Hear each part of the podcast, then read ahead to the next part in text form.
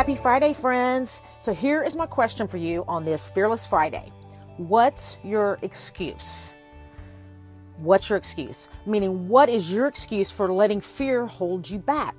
Because I am pretty sure that in the grand scheme of things, even though that fear can feel huge, I mean, obviously it's enough to stop you from moving forward in an area, that the fear that you're feeling is nothing compared to the freedom that's waiting for you on the other side of that fear. So I want to challenge our perspective today. Yesterday, the She Has Network took part in a campaign with the End It movement, and it was to help raise awareness about human trafficking and to shine a light on the fact that there are more people in slavery today than ever before.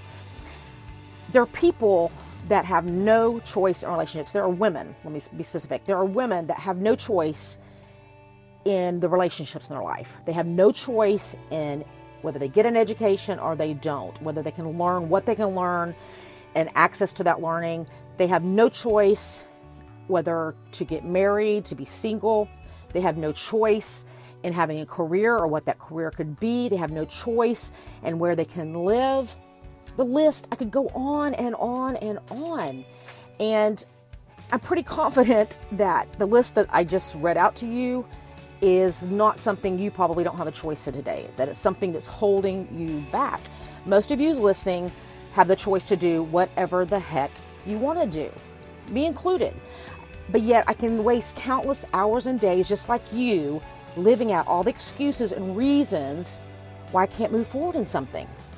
So I'm not saying that we don't have obstacles or that you might not be in an ideal situation, but what I am saying is that most of us are not taking advantage of the freedoms that we have been given, freedoms that some women are literally dying for. Why is that? What are we afraid of? That somebody's going to talk about us? That somebody's going to hurt our feelings?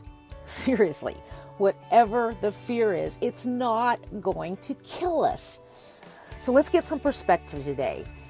And let's use the freedoms that we have to make good choices and to move forward in our lives.